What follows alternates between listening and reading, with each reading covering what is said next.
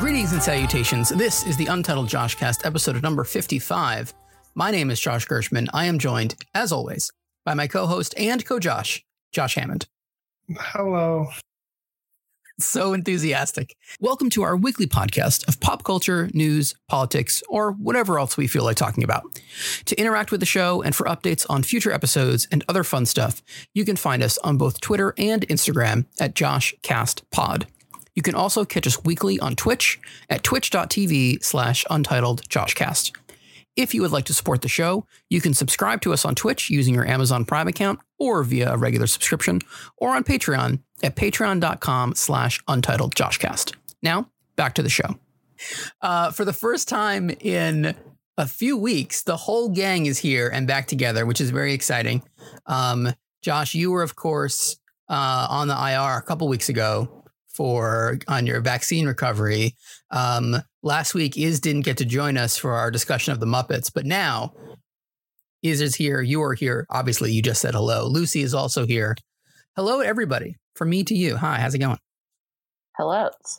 Hello. I had to restrain myself and not do like a bleaker scream because I thought that that might mess up the audio. But hello, everybody.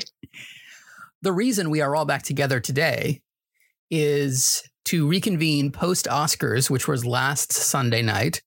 Uh, oh God, what's 24 times seven? However many hours ago that was from right now as we are recording this. That's too much math for me.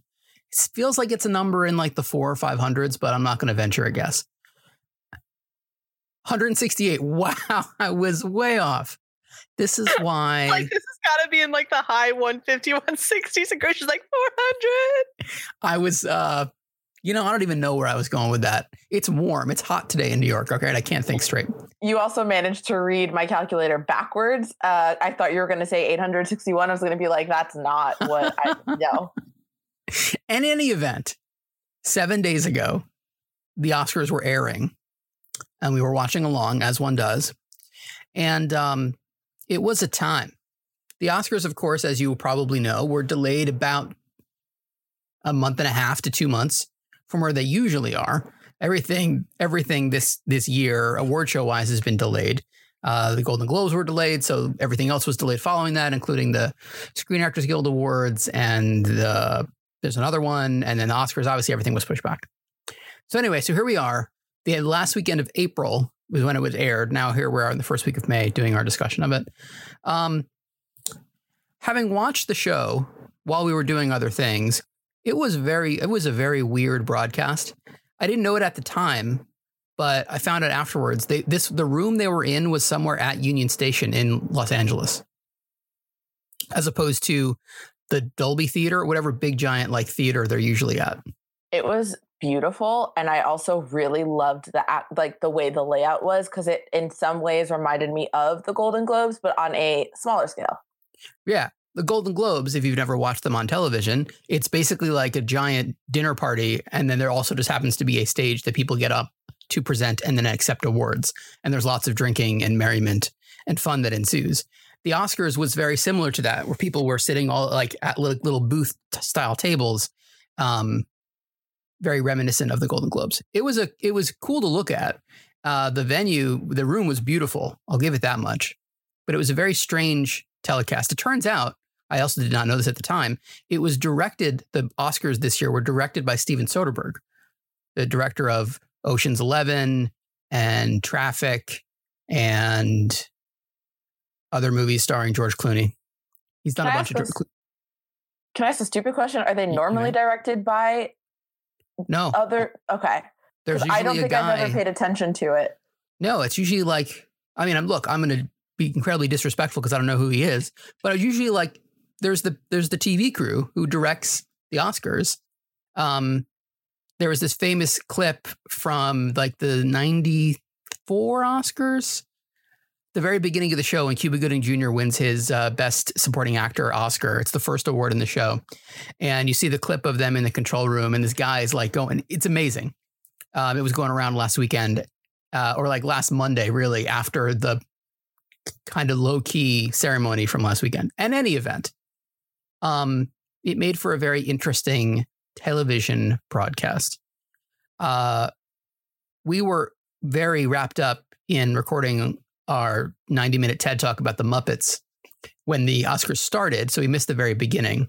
Um, but other than Regina King and that amazing dress she was wearing, we got we got into it um, a little bit later. So I watched it. Lucy, I, you I know you watched along as well. Josh and Iz, did you have did you were you paying attention at all to the telecast last Sunday night? In real time, no. I went Okay. back and watched it afterwards, but now I have to tell you that I didn't know anything about this about this Ocean Eleven guy, and now I'm really disappointed because like I really like Ocean's Eleven, and this is there have been bad sequels to Ocean's Eleven, and this one was the worst one so far. Like this, this was not well played. I like that that's the route we are taking is that the the Oscars now exist in the Ocean's 11 cinematic universe and you know what I'm here for it. Um what else did Oh, Steven Soderbergh also directed Erin Brockovich. Such a How good that? movie. So How about that? good. In She any went to my college. Erin Really? Brockovich or Julia Roberts. Erin Erin Brockovich went to my Oh. college. That's amazing. I got really excited in the middle of that and accidentally hit my mic, so my bad. It's okay. Okay. Moving on. Um we were discussing the winners back and forth uh while while we were watching and obviously like talking with uh, the whole group in our group chat about who was winning and who was losing. Um we didn't really get into much of what else was happening during the show because there really wasn't much of a show. There wasn't a host this year as they have done the past 2 years I think there also was not a traditional host. Uh basically after Ricky Gervais they're like yeah we can't they're like, we're not going to have a host. Um, for better or worse, they also did not have a host this year. It was just segments of things and leading into things, and uh, and the PA announcer announcing whatever was happening. Um, the other thing that was missing was any musical performances. That's usually something that's at least there to break up the show of the songs that are nominated for best original song. Uh, generally get performed the night of the Oscars by the people who were performing them. Um, Bradley Cooper and Lady Gaga famously singing, I can't remember the name of that song from, I can't remember the name of that movie a couple years ago. Shallow from A Star is Born. Thank you. See, I knew, I knew it in my head. It just didn't make its way out of my mouth. But you were there to back me up. So I appreciate that. In any event, those are the kinds of things that also happen during the telecast that like it adds a little energy. Um, um, if you remember, if you remember Pharrell singing Happy from a couple years ago with his giant hat and like Meryl Streep is dancing, it's a great time, generally speaking, when songs are being performed and sung live in front of an, an audience. So not at all I missing like live performances. You would never know. Go ahead. I sorry. actually looked this up because I was curious what the viewership was compared to last year. It says from Variety, it says this year's Oscars drew an average of 9.85 million viewers, which is down 58% from last year's, which was Yeah. 23.6 million. Yeah, not surprising given just everything. Um, you know, the that there wouldn't be there wouldn't be that big of a draw for a ceremony that wasn't happening in the way that it usually happens, but it's still the Oscars. It's still the capital O Oscars. It's still a big deal. And um, obviously, we went through the trouble of making our picks and then keeping track of them so that we could have this discussion. Uh, all right. Speaking of our picks, let's get into it. We'll go through. So we picked. There are there were 23 Oscars given out on Oscar night. We only went through 20 categories. We did not include the shorts, animated short, documentary short, and live action short. Those tend to be a little bit harder to find. I think some of them post award show pop up in various places, but since those would have been harder for us to find, we skipped over those in our picks. But we'll go through the other 20 and then certainly give some hot takes and other reactions to things. Uh, I don't I don't have a particular preference on where we start, whether we start with the big categories or whether we start with the kind of the supporting categories and technical categories. Uh, I think there are interesting thing ha- interesting things happened in each of them that we can certainly get into. I think we should start by telling everybody that the New York Times kicked our ass. Yeah, let's do that. That's a great point. So we did, if you remember back a few, uh, many, many weeks, right? We did our Golden Globes picks just based on the trailers, which honestly, that was a great strategy for us. Um, because we were all coming in with like a very level playing field. I think between the four of us, we'd seen maybe five movies. So it was great to come in with like that that that level of preparation. Between our doing our Golden Globes picks and having watched the Oscars, I watched a whole hell of a lot of movies. Um, most of which I really enjoyed. Looking at you, George Clooney. Sorry, did not like your movie. Uh, most of which I really enjoyed. And so that was fun to like catch up on all these. Also, this year was very unique in that most of these movies were available for streaming well before the Oscars. Only some avail- some of them are still not, um, or they're available for like a purchase slash rental. So we have our picks. What I did uh, before the night of, so this is maybe last Saturday, I went to the New York Times website and I found like their official picks, like the New York Times official picks of the Oscars. And out of the 20 categories, again, I didn't pay attention to the shorts. Out of their 20, they got 16 right, which is bananas. Like somebody should have put money down on the New York Times picks. Uh, spoiler alert, we did not do that well.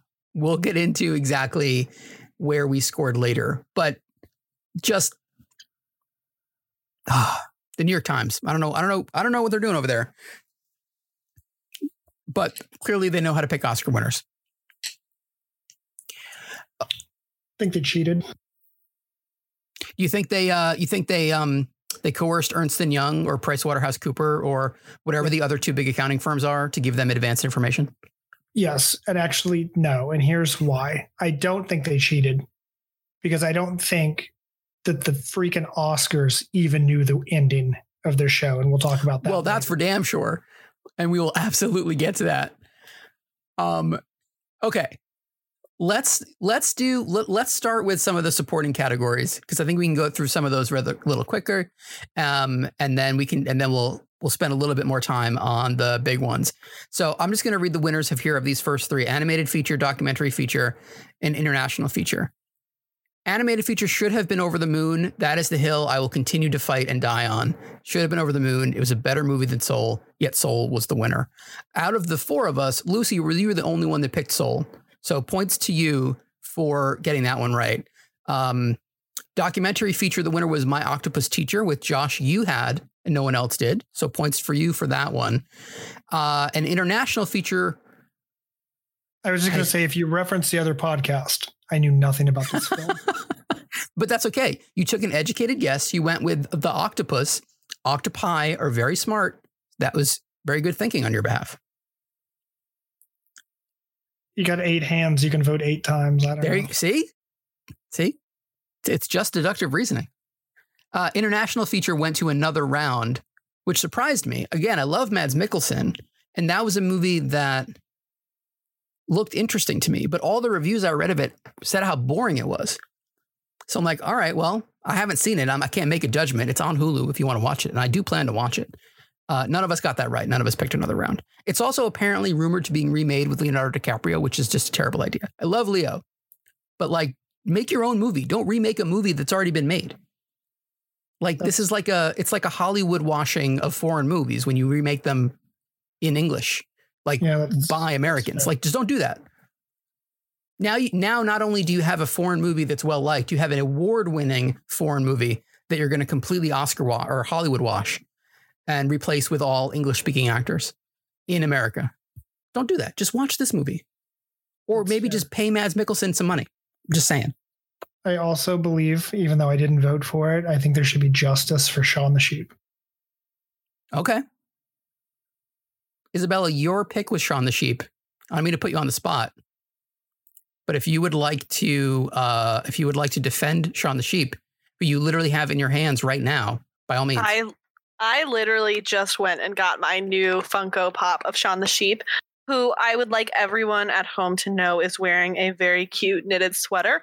Um, Amazing. So that is all I have to say about Shaun the Sheep. I will defend anything Wallace and Gromit related until the day I die, and I also want a matching um, knit sweater to match Shaun.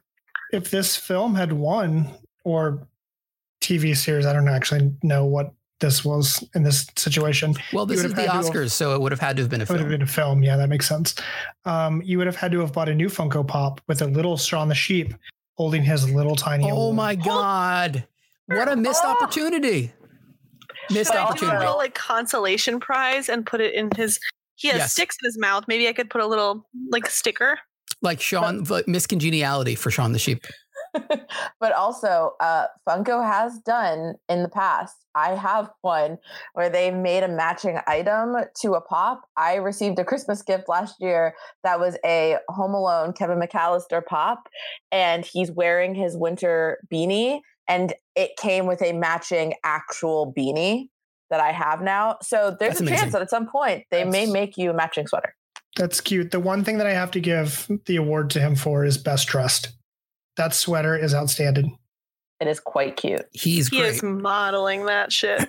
missed opportunity for the Shaun the Sheep hops to not have the I agree. Oscar statue. I agree. Moving on.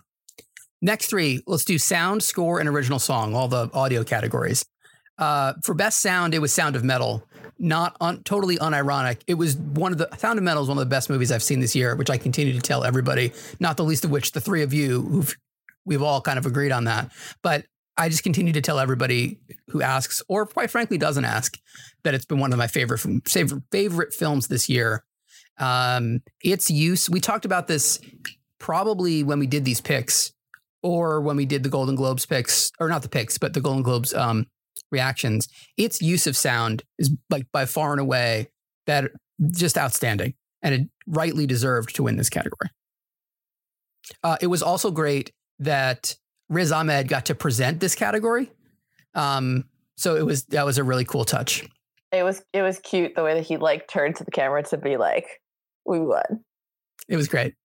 Uh, next is best score, which Soul was the winner. Uh, Josh, you and I, as well as Lucy, had picked Soul. Isabella picked Minari, which was a great choice. Really beautiful score in Minari. Um, that it, you know, just really great. I liked the Tenet score uh, for the Golden Globes. I can't remember if it was even nominated for the Oscars, but that was my pick for the Golden Globes. Um, mostly because, well, one, I just like it, and Ludwig Göransson, the composer of Black Panther and other things, was the uh, composer of it. So Shout out to Ludwig. Uh, and then for original song, the winner was "Speak Now" um, from Judas and the Black Messiah. A great song. I had picked. Um, uh, wait, I take it back. Nope. I was totally wrong.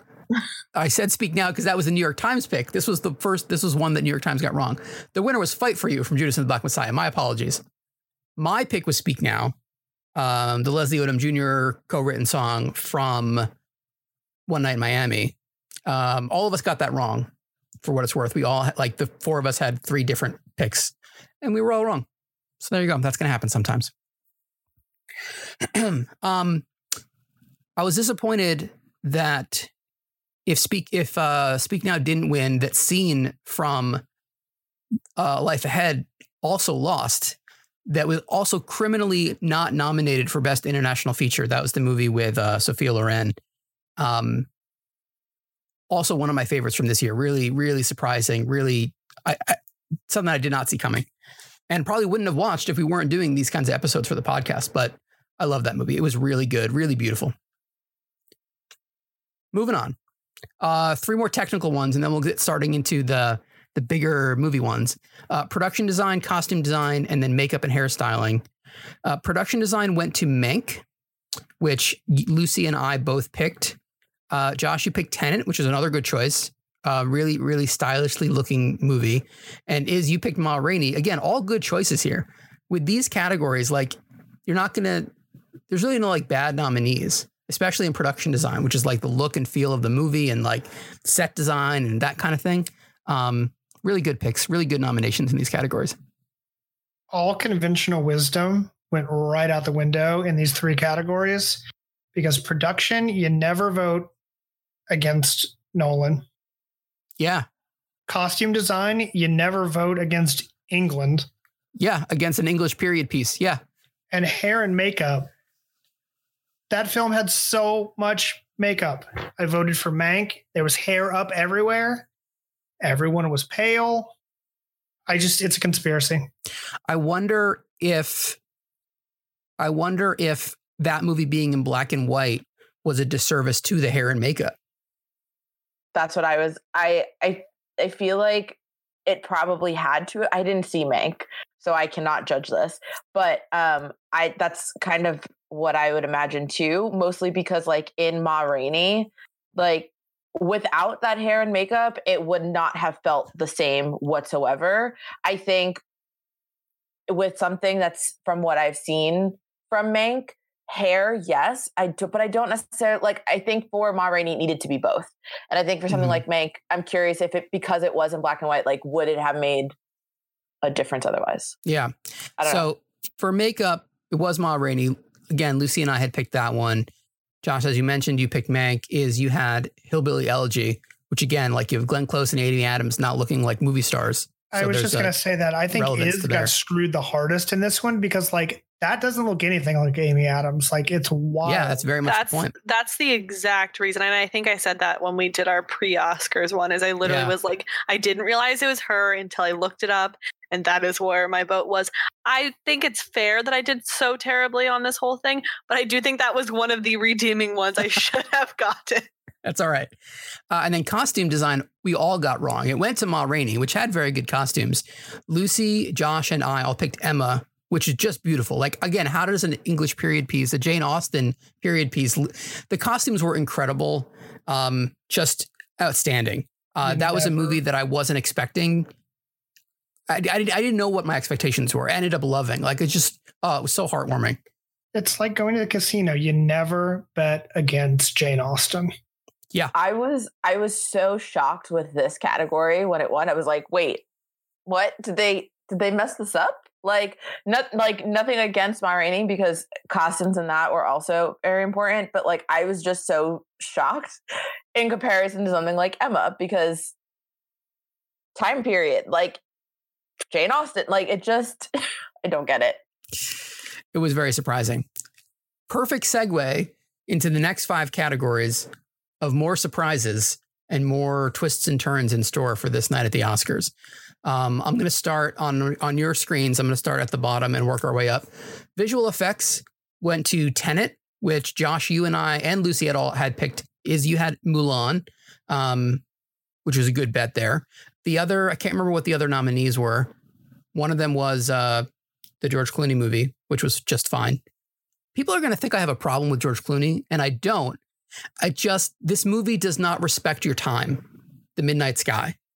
All right. I watched it because the score is nominated, and Alexander Desplat, who's already won two Oscars for said score, for Best Original Score, did the score. The score is great, but it's also nominated here. The movie just does not respect your time. I like George Clooney, like Alexander Desplat. I don't like this movie. Moving on. Then was editing. Uh, editing went to Sound of Metal, which is you and I both had. Uh, again, one of the real like one of the real gold stars for this film is in its editing, in not just the live, excuse me, not just in the live music scenes, of which there are criminally few, but in in in all of the ways in which the movie is edited and it uses sound. Like it's sound and editing of the film were so intertwined that it had to win both categories. And it rightly, rightfully did. The one scene that I've talked about a million times is the scene at the dinner table early on in the film when it goes back and Sure. forth from like it from I almost said is from Riz's perspective um, as what he can or sort of hear at the time, uh, which is very little. And then you get room audio. So you get like the people banging on the table and you get the plates and the silverware. And it's it's a remarkable scene. And it's like one of the first scenes in the movie that really takes your breath away because it's like this is what this is what the movie's about now. Yeah, I couldn't have said it better. I think I just thought it was so phenomenal and so interesting and well done. And I think we talked about it, but it just seemed like in every element of the movie, you could tell that it wasn't just like hearing people creating a movie about deaf people either. Mhm. And I think that the editing and all of that spoke to that too. And this is the point of the night in the spreadsheet where the Oscars go off the rails. well, rightly so. Uh, so, it, Luce, you had Promising Young Woman in this category, which I have not seen, so I can't comment it on. But Josh, You had Trial of Chicago 7, which was like one, running one in 1A with Sound of Metal in terms of editing. Because there's so much there's so much happening in this movie, not just the courtroom scenes, which is like very well edited because courtrooms can be kind of dull, which is like why they don't always work on film or television. But the editing in this movie was really well done. And the scenes that take that lead up to the protests, all the stuff that happens in the street, all those kind of flashback scenes are all incredibly well done. And it doesn't feel out of place. You know, it, it's not jarring. Um, we're going to talk about uh, the U.S. versus Billie Holiday in a little bit, and specifically with Andra Day. But like that movie is all over the place in terms of how it's edited. It's a I love that movie. It was great, but it's a it's a bit of a hot mess. Trial of Chicago Seven, very more so more consistently edited. That's fair. And I mean, and we talked about this last time. Like, it's different than like the normal things you see from Sorkin. Like, he didn't do mm-hmm. his normal bullshit of like walk and talk. But I will say, and I think I have to admit, in fairness to Sound of Metal, I wanted to put that there. But having filled out the rest of my my bracket, this was the only spot I had left to actually put Aaron Sorkin in. And I thought our fans were going to be pissed off at me if I didn't represent That's Aaron fair. Sorkin at least one time. That's fair. So I was like, okay, it has to go here. That was my same exact issue with Promising Young Woman. I wanted to put it somewhere because I felt like it needed to win something, but because I hadn't seen the movie, I didn't know what it could potentially win. So it was like, what what could I put down? I don't know. In All right. hindsight, apparently I should have swapped it with uh, the screenplay, but I didn't know. Next is cinematography, and Josh is mad. Me, I'm mad. That's Josh. I'm speaking about myself in the third person. The winner was Nomadland in my heart and like in the minds and bodies of, you know, the public. That movie is so beautifully shot. It is a crime against all that is holy that it did not win for best cinematography. The winner was Mank for some reason. Mank was a fine looking film, right? It looks very nice. It's like gloriously black and white. It's a film about uh, Citizen Kane, which is also like in gloriously black, gloriously in black and white. I get it, but it's not. It's not the same. Like you can't watch that movie, you can't watch Mank and watch Nomadland and think like, yes, the art of cinematography is moved forward by Mank. It, it's just not. I'm sorry. Yeah, this was one of the other categories that I was just very confused because it was it's the way that it's shot is just so beautiful. I I don't I don't get it. confused. I think it's important that we point out that this is the only time I will ever know more than the New York Times. The New York Times had picked Nomadland. You, Josh, correctly picked Mank. So points for you. now let's get into the screenplay categories. Um, I'll save I'll save the listening audience the trouble. Let you know that all four of us were wrong in both categories. For adapted screenplay, it went to The Father, which none of us have seen, and for original screenplay, went to Promising Woman, which none of us have seen. Now that's not like that's not a negative against those films. It's just that they are not available for streaming and only available for rental. Um, and thus we just have not seen them yet. I would like to see both of them. Uh, if I can get on my soapbox, my Star Trek sized soapbox here for a second. Best adapted screenplay should have gone to One Night in Miami. Kemp Powers, who wrote the play, adapted his own play into the screenplay for One Night in Miami. Regina King directed the hell out of that movie. Everybody in that movie is great. It should have won.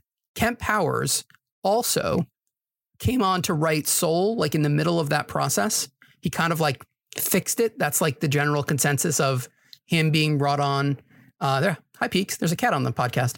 Him being brought on to kind of fix that movie a little bit. Kemp Powers is also was just announced a couple weeks ago, maybe it was even last week, as one of the new co-directors of the second Into the Spider-Verse movie, which is like super cool and exciting. But the most relevant piece for Josh here is that Kemp Powers also wrote on season one of Star Trek Discovery. So just how cool is that? Um, I would have voted for him in this pick, even if he hadn't written for Star Trek, but you know I wasn't going to let that one lie. Uh, Josh, you and Lucy also went with One Night in Miami. So you get points from me for correctly picking One Night in Miami.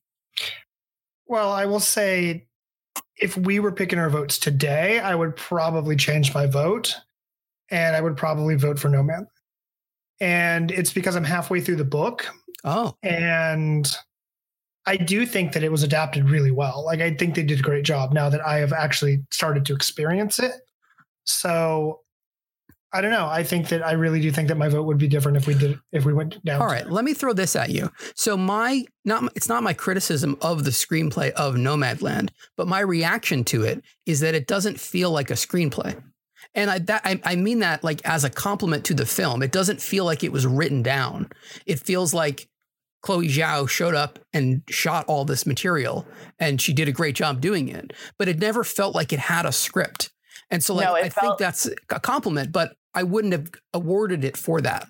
It felt very much like a just a documentary, like for Well, the I- majority of the movie. I think that's what's really interesting because reading the book, the book reads like you're reading a New York Times article. Hmm. So for them to have taken that and turned it into a film that looks like a documentary that's not actually a documentary is pretty fucking brilliant if you think about it.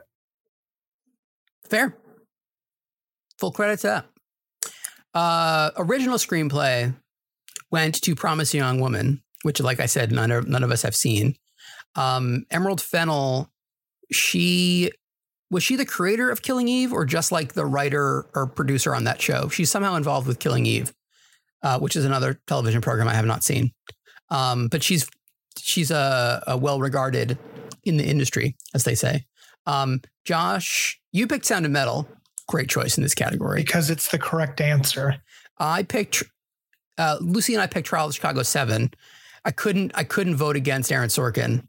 Uh, this was the only Sorkin pick for me of the night, and lost. And Iz you went with Minari, which again is another beautiful a beautiful screenplay.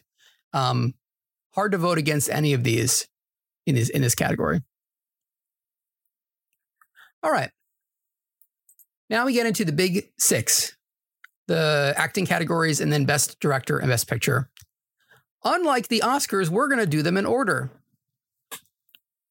Starting with best supporting actress. Uh, it went to Yuh-jung Youn from Minari, which is just great. Like, I picked Olivia Colman, as did Lucy. Um, it just seems like Olivia Colman just generally wins things, so I was gonna. I was hard to vote against her, but um, Minari is a great pick. The grandmother from Minari deserves all of the things. Uh, she was just so funny and charming when she gave her speech. It was just hilarious that Brad Pitt, whose company produced the film, uh, was there to was the one presenting her with the award. And like the first thing she says when she got on stage was, "Where were you when we were filming?" It's just She was so cute. she was I- just wonderful.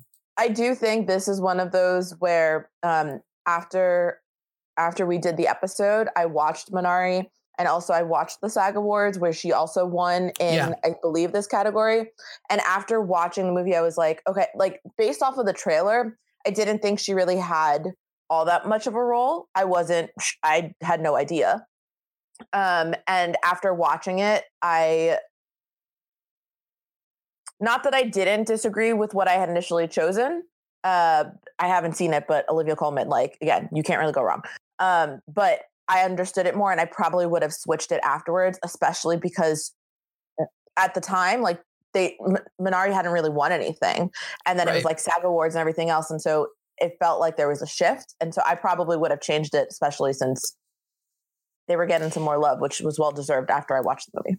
Yeah, I say this with full irony that I voted for somebody whose movie I have not seen, but I stand by. I love Olivia Colman, so I stand by my my pick. And she deserved to win alone for telling a journalist who asked her how Brad Pitt smells that she didn't sniff him. like totally the best answer of the night on the carpet. She like was great. She said, "I'm." She said, "I'm not a dog." Yep.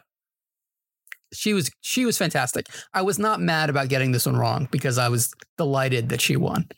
Uh, okay, best supporting actor is next. The winner was Daniel Kaluuya from Judas and the Black Messiah. Lucy, you and I had picked that one correctly. Josh, you went with Leslie Odom Jr., which is another. That's a way to score points with me. I love Leslie Odom Jr. Uh, Iz you went with Paul Raci from Sound of Metal. Also points in my heart for you for that. He's just so good in that movie. Um, and like he is the heart of that movie. Riz is great. Riz is deserving of everything, but that movie is that movie doesn't happen without Paul Raci. Completely. I didn't necessarily think he was going to win, but I was so like enamored by his performance and Mhm. impressed that I couldn't. I mean, I think we all know this, but my entire approach to this Oscars thing was who I wanted to win, not who I thought was going to Sure. win. So I stand behind my pick. Yeah, Gersh, I went with the same approach that you kind of wanted in life with this one, where like Yep. I put it out there for Leslie just because of the rivalry. I wanted him to have that the thing over, you know, his bro that Yeah. he doesn't have. I just was like, yeah, let's fuel this rivalry. That would have been amazing. So, like, if if has Leslie Odom Jr. had Leslie Odom Jr. won either Best Supporting Actor or for Best Original Song, he would have the Oscar that Lin Manuel Miranda does not yet have, and that just it just makes me laugh. Um, to the New before York you go before you go into the next one i looked up the Pro- promising young woman thing i couldn't click around my screen before um emerald fennel fennel Fen- Fennel. that how you pronounce- fennel there you go um she was one of the writers on killing eve she also was one of the writers on the crown apparently Oh. or was on the crown something like that go ahead Uh, to the New York Times' credit, they had also correctly picked Daniel Kaluuya and Yuh-jung Youn for these Best Supporting uh, Actor and Actress categories. Um, they did not. They got both wrong for the lead actor and actress categories. The we'll start with Best Actress. Uh, it went to Frances McDormand for Nomadland, which was fine. I think in the in my um, in my comments about that film, I feel very much the same way about the acting in the film I did about the writing. Is that the it's a credit to the film that everything just seems to happen, not by accident, but just the like the cameras just happened to be on while they were filming the scenes in this movie. And I think that's a credit to the direction of the movie, and that's a credit to the cinematography of the movie, and to the editing, which I was probably nominated for. But the, I just didn't. She was fine in the movie she does a good job. I get what she's doing. There's, there's loss. There's the thing with her husband. There's, you know, having to move around. There's the relationships that she's like fighting away. I get it. But she was not Andra Day in the US vs. Billie Holiday, which she was amazing in.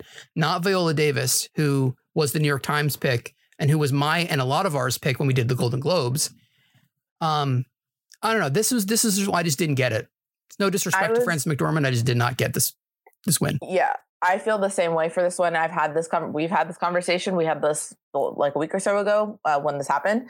Um, it it confused me because again, no discredit to her whatsoever. I I thought she was great in the film, but I think compared to some of the other actors in this category, like it just Andra Day literally plays a character for different decades of her life, whereas Frances McDormand did one character, which again is fine. There's like that's how most movies are, um, but for a very short period of time, and there wasn't a lot of dialogue. There wasn't a lot that made me felt feel like I was watching a character progress in a lot of ways that I think in a lot of other movies would make me go, "That's that's an incredible performance." I was just kind of I was a little taken aback. I thought she was good in it, but I compared to Andra Day, I was just really shocked, and Viola Davis, but more so Andra Yeah. Day. Yeah, I remember when we did our Golden Globes picks. Uh, I think a lot of us had picked Viola Davis again, just based on trailers alone. Then Andra Day won, um, which having then seen both films, I agreed with, and so I then I switched my pick to Andra Day for the Oscars, thinking that that would have you know kind of that momentum would have carried her through, but alas, it was not to be. Then let's talk about Best Actor. The winner was Anthony Hopkins, who I picked for the Golden Globes, um, based on not having seen the film, and I still haven't. The New York Times picked Chadwick Boseman, who won the Golden Globe. Uh, and I know Lucy, I think you had picked him for the Golden Globes. Maybe a couple of other you had as well. I, I certainly didn't. I wasn't expecting. I wasn't expecting it, but then he won there, and then won again at the Screen Actors Guild Awards, and then so it was just. It just seemed like it just seemed like it was fated to happen again here at the Oscars. Uh, I remember watching that movie, Ma Rainey, and there's a scene early-ish on where he and the other band members are in the basement in like the practice room and he gets into like a really deep really super serious monologue but at the very beginning of the monologue he t- he's he's hilarious like he tells a joke and i remember lucy you and i were chatting about this and i was like i wasn't expecting this movie to be so funny. And like as soon as i hit send it, that conversation turns right around. And i was like mm, okay never mind. But like that's Yeah, a cre- was- credit to that performance.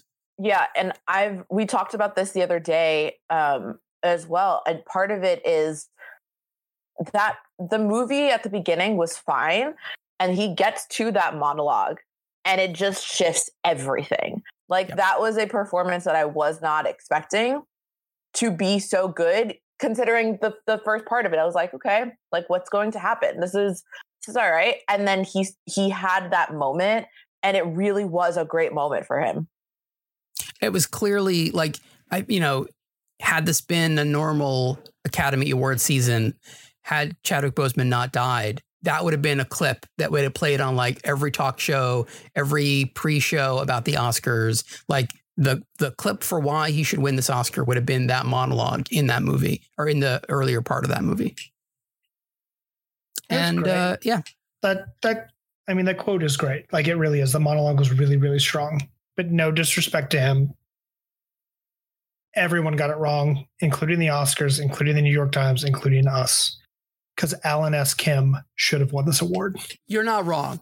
Alan S. Kim from Minari, he plays a supporting role in the movie, but let's be honest, he's the lead actor in our hearts. That kid, he's going places. Did you know? I mean, I, I think you probably did. He went to, he like had to walk his dog before going to the Oscars. So like, there's this adorable photos of him in his tuxedo walking. It's just, oh God. I feel like supporting is an understatement. I, I feel like it, it was not simply support, it was made. Also, his outfit. He wore Yep. the cutest little outfit. I can't. I, The supporting spent a, go ahead. well, the supporting title was also a big discussion when it came to this category in general because of uh Daniel Kaluuya. No, wrong one. Yeah, no, you're, Uh, you're right. Supporting actor. Hi- yeah. Him and Lakeith Stanfield both nominated in the same category for Judas and the Black Messiah.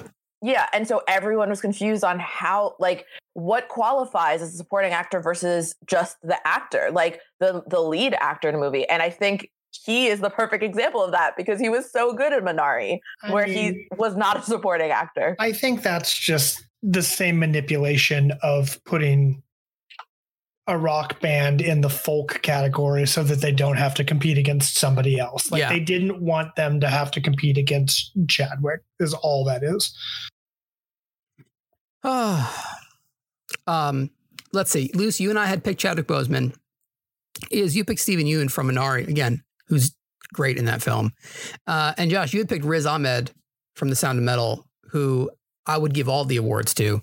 He's just so good in that movie. And had he won, I would have lost my mind. I wouldn't. I would not have been more happy to be wrong if there had been some like some crazy surprise that he wins Best Actor. I would have lost it, but he did not. Anthony Hopkins, meanwhile, get this shit about Anthony Hopkins. So people were like, "Why isn't he at the Oscars?" Well, it turns out he's like 83 and lives in Wales and didn't want to travel anywhere. Right? Like the Oscars, if you watched it on television, they had the live broadcast in LA, and then they had at least one or two uh, satellite locations in the UK. In I think there were two in London, and then Sacha Baron Cohen was in Australia for some reason. Um, Anthony Hopkins apparently asked if he could zoom in to the Oscars, and they said no. They told an 83 year old man no. How do you do that? So then it was incredibly embarrassing and awkward when Joaquin Phoenix is like, and the winner is Anthony Hopkins, who's not here. Oh, and also, can we let's take a moment to talk about the Oscars decision to move Best Actor to the end of the night and move Best Picture up one so that they could give this honorary Oscar. Not I don't, I don't mean it that way. So they could honor Chadwick Boseman with Best Actor at the end of the night, and that would have been like the perfect send off for him and for the night and for that film.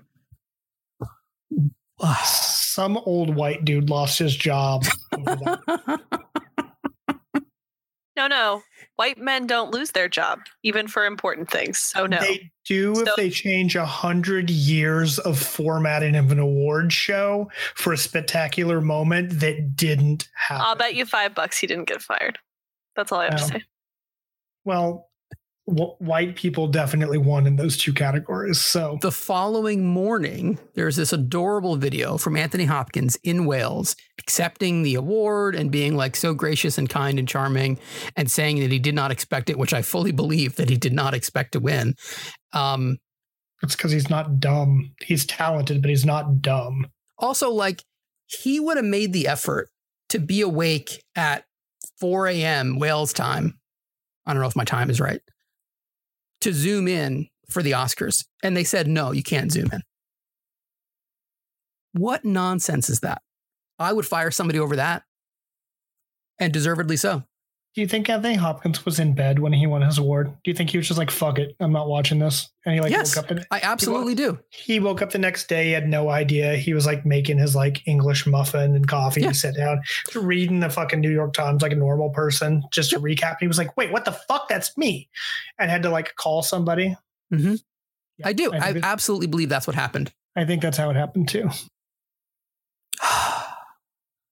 I do. I uh, actually looked. sorry, go ahead. I actually looked this up. Um, apparently, his agent told people that he was at home asleep and completely unaware he won the Oscar. Yeah. Because it was it was in fact four o'clock in the morning, and his agent was the one who woke him up to tell him the news. Don't wake up an 83 year old man in the middle of the night. What? Are you t- okay, okay. To be, it doesn't specify what time, but it says he was asleep at four in the morning when You I know woke what? him up to tell him the news. Then that's guess bad. Ed- that's bad editing on people's behalf. All right, they should have clarified because it's not nice to wake up old people in the middle of the night. Is it nice to wake up anybody in the middle of the night? It's not. It's really not. I think So- it depends on if it's an emergency. I feel like this is being aimed at me. What? I don't know. of the four of us in this group, I am the one that would call all of you at 4 a.m., not realizing that it was 4 a.m. if you had won an Oscar, I would have forgiven you and then gone back to sleep. I was about to say, I feel like I would be that person because I've literally just done similar things before. Okay, that's you can fair. tell how little I know about pop culture when the things that I'm thinking about in this conversation are how privileged some people are to fall back asleep versus not, and if it's really an ageist comment about sleep patterns. so, yeah, there's my social science take on everything. I don't know what to do with that. Uh, Um, of- I think Gersh is the only one of the four of us that has like a normal sleep pattern. So That would be correct. I value Gersh's sleep more than mine. Um, also, it's unlikely I would have woken up if you called me at 4 a.m. I feel passionate about Do Not Disturb, but we could have that conversation on another episode. it's also unlikely that any of us will ever receive a call at four in the morning because we've won an Oscar. Oh, yeah. Highly I was- I was waiting to see where you're going to go with that. I was like, four o'clock in the morning. Maybe. Oh, Oscar, no. No, We could have a whole episode about what 4 a.m. calls we would take. Because mine are very specific and they I think- involve Star Trek. I think we could have a whole episode and that could include things say. like do you turn do not disturb on or will you accept calls even? Not even like which ones, but in general, where are your principles? Fair. There's a That's lot. I've I've never once turned on Do Not Disturb. Are you kidding? You I don't guys either. heard it. You guys save it, save it. You guys heard it here first. Next week's episode is what you would take phone calls for at 4 I love it. Love it. Okay, moving on. Let's talk about Best Director, shall we? The winner was Nomadland, which is what the New York Times picked, and it's what Josh, you, and I, and Lucy all picked. Iz you picked Lee Isaac Chung for Minari, which is a great choice. He won something, and he was just adorable. Minari deserved so much more than it got. And I was just rooting for it the whole time. Uh, again, this is so Chloe Zhao is director of Nomadland. I think did a great job directing this movie. very much looking like the best looking documentary you've ever seen. Uh, I think that's to her credit and to Joshua. I can't remember what the cinematographer's name is. It's Joshua or something. So like I was clearly going to vote for him, but it's a great. She she did a great job directing this movie. I'm really fascinated now to see the Eternals, the Marvel movie that's coming out later this year, because she was working on both these movies at the same time, and apparently she built like some camera rig for Nomadland, and it's like kind of a handheld thing, kind of like a steady cam thing to get the kinds of shots she gets in that movie. There's a lot of uh, action in air quotes and then with the lowercase a that takes place in vehicles. So like in a moving vehicle, there's only so much you can move the camera around. And that's like where this rig that she builds comes into play, as well as other scenes too. And apparently she used this same rig to shoot Eternals. So now we're going to have a Marvel movie, like a big superhero spectacular that's going to span like 7,000 years, that's going to look like Nomadland, which I am very excited about. Was were you looking for the cinematographer's name for the movie? Yeah, Nomadland? Joshua something. It's Joshua James Richards. Thank you. I thought you were asking me because you could see me scrolling through my phone. I was like, no, no, I was looking for Marissa's tweet. Uh, yes, Marissa, friend of the pod, not a fan accurate. of this movie. Um, I- and that's okay. All right. Last but not least, or in the Oscars case, not last, was Best Picture. The winner here was also Nomadland, which is what the New York Times had picked and what Lucy and I had picked. This was a category that I feel like I wouldn't have been surprised if anything else won. Josh's yours pick was Minari, Iz's yours was Sound of Metal. I would have been over the moon um, had Over the Moon won the Oscar for Best Animated Feature, or either of these movies. I'm not letting that go. I will never let that go. Had any other these uh, other other of these movies won for Best Picture, I thought like Judas and the Black Messiah was so well received that could have won. That could have snuck in. Um, Trial of Chicago Seven, Minari, both completely shut out of the Oscars. By the way, those could have those could have fit in here. Um, so many good options. But I remember when we did our Golden Globes picks that I think this was my pick and uh, uh, probably a couple of other others for Best Picture Drama. Just watching the trailer and then actually seeing the film, this one felt the most like current. Like it was like the most current film of our time. That's the kind of thing that tends to win awards. So I picked it for the Golden Globes and it won and I, having watched it, picked it here because I just felt like that was going to win. But would not have been surprised and certainly would not have been upset had Minari or Sound of Metal or Judas and the Black Messiah or any of these other films won, really.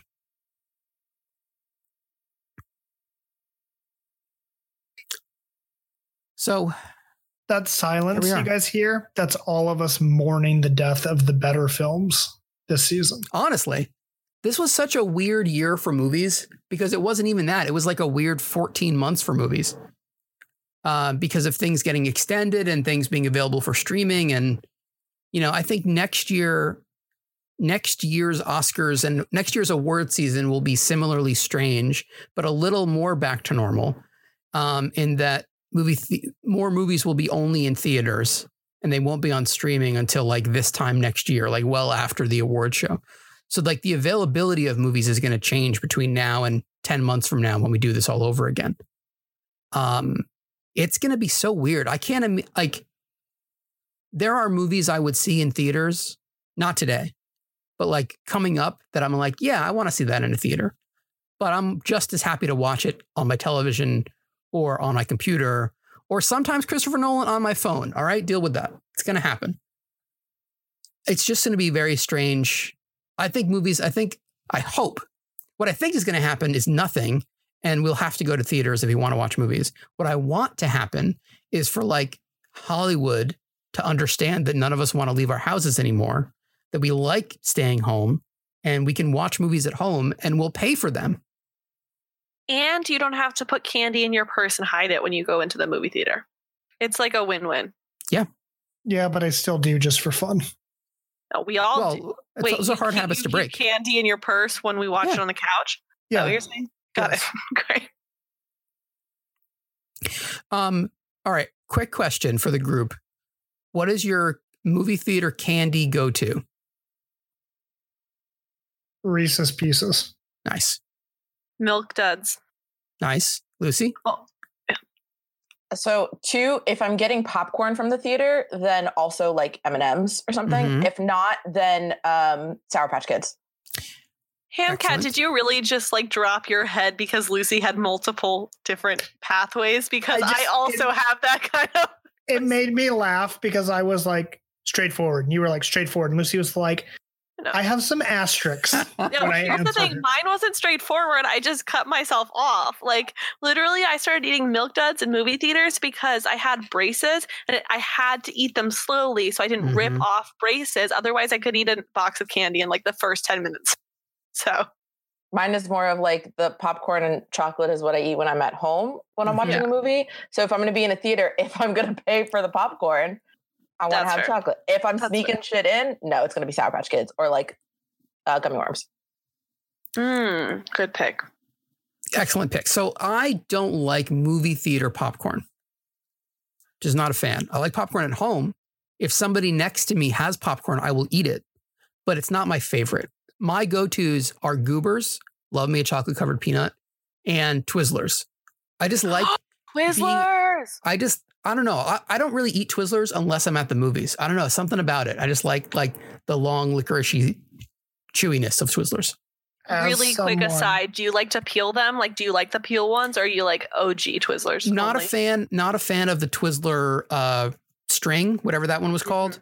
It's like um, the yeah. pole or peel or something. Yeah, I'm an OG Twizzler for me. Well, it's Alright. because a they're different flavors. Well, There's a cherry for the the pole, and then the strawberry for the OG. Yeah. Yes. And two, Gersh, you're not wrong because as someone who worked at a movie theater for over five years, you should not put that shit in your body. That is also fair. Fair. That's fair. Um, Um, before we sign off, I have a small list of things. Some of the 2022 films that people believe will be up for Oscars. Wait, sorry. Um, just as a quick correction. Do you mean 2021 films in 2022? Yes. Okay. Yes. Um, Annette is a film that's coming out on Amazon that has gotten a lot of conversation Okay. already.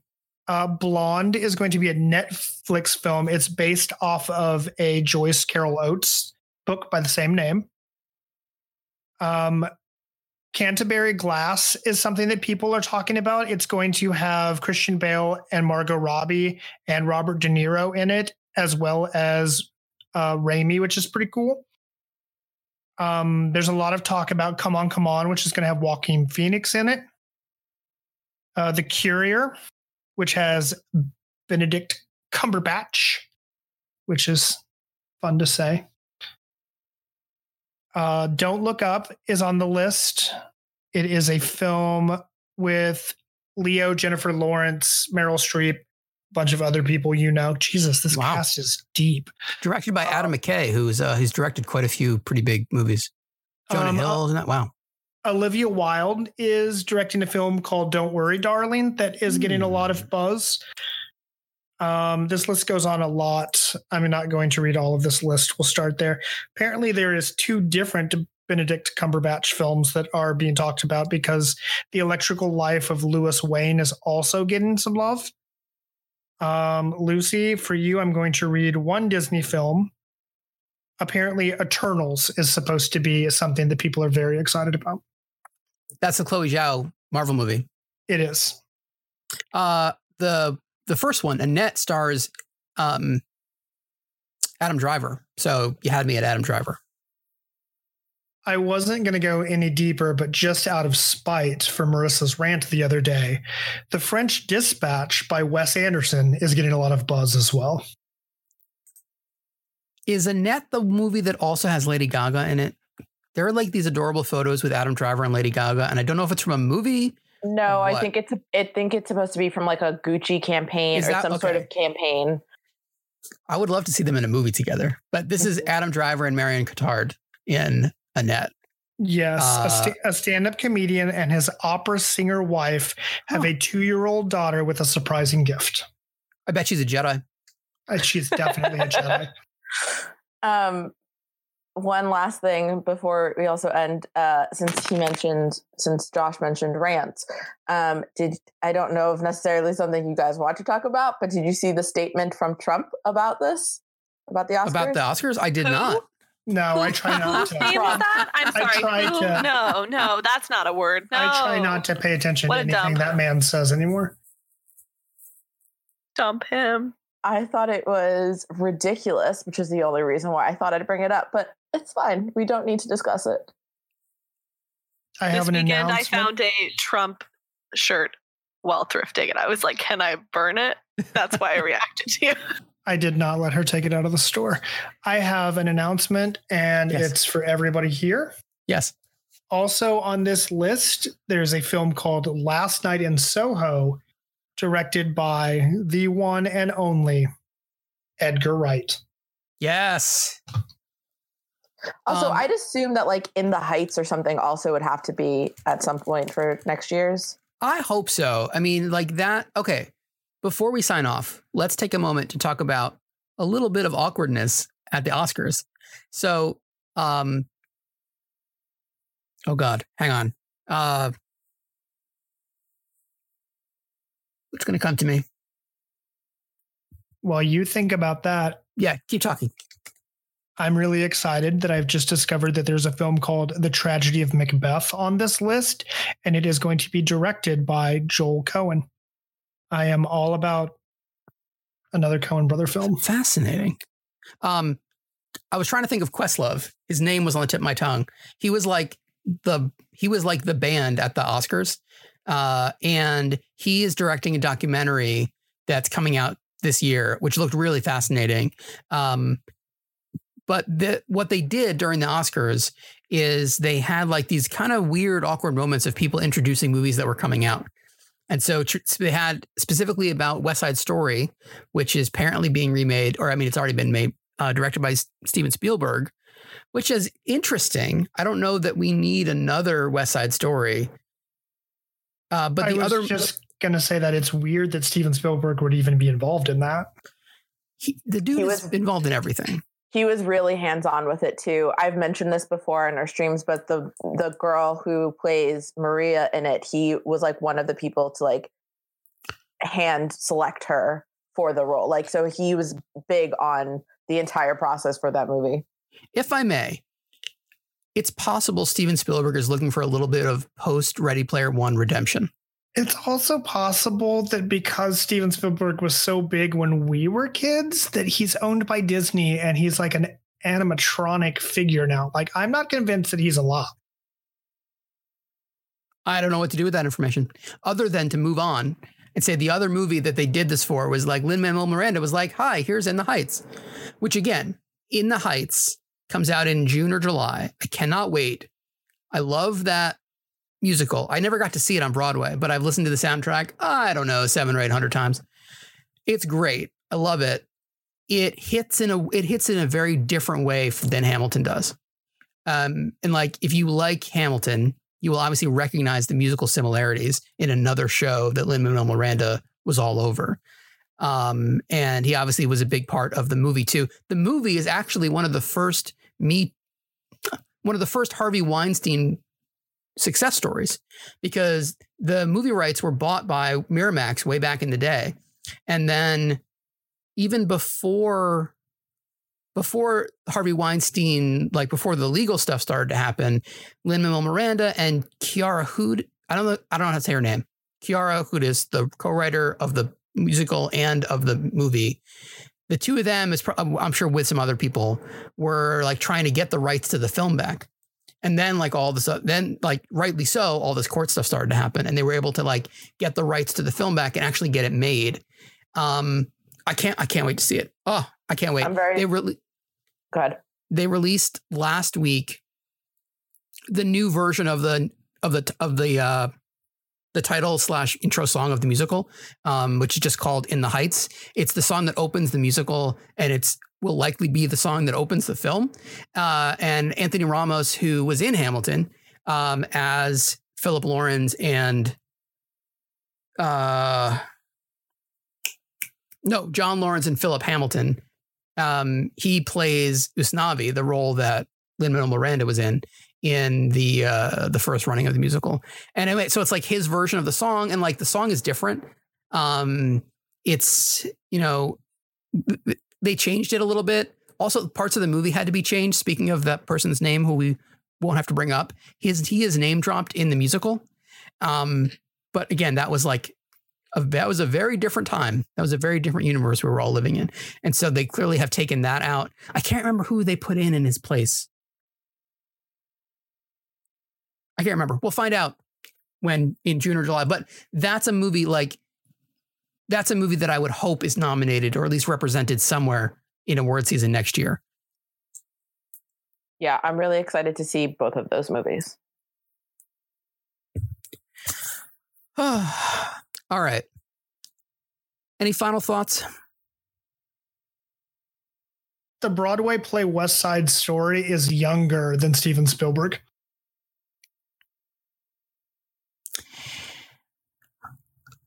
That's Yeah. it. That's all I've got. It surprised me. Um, Jews in Hollywood tend to live a long time.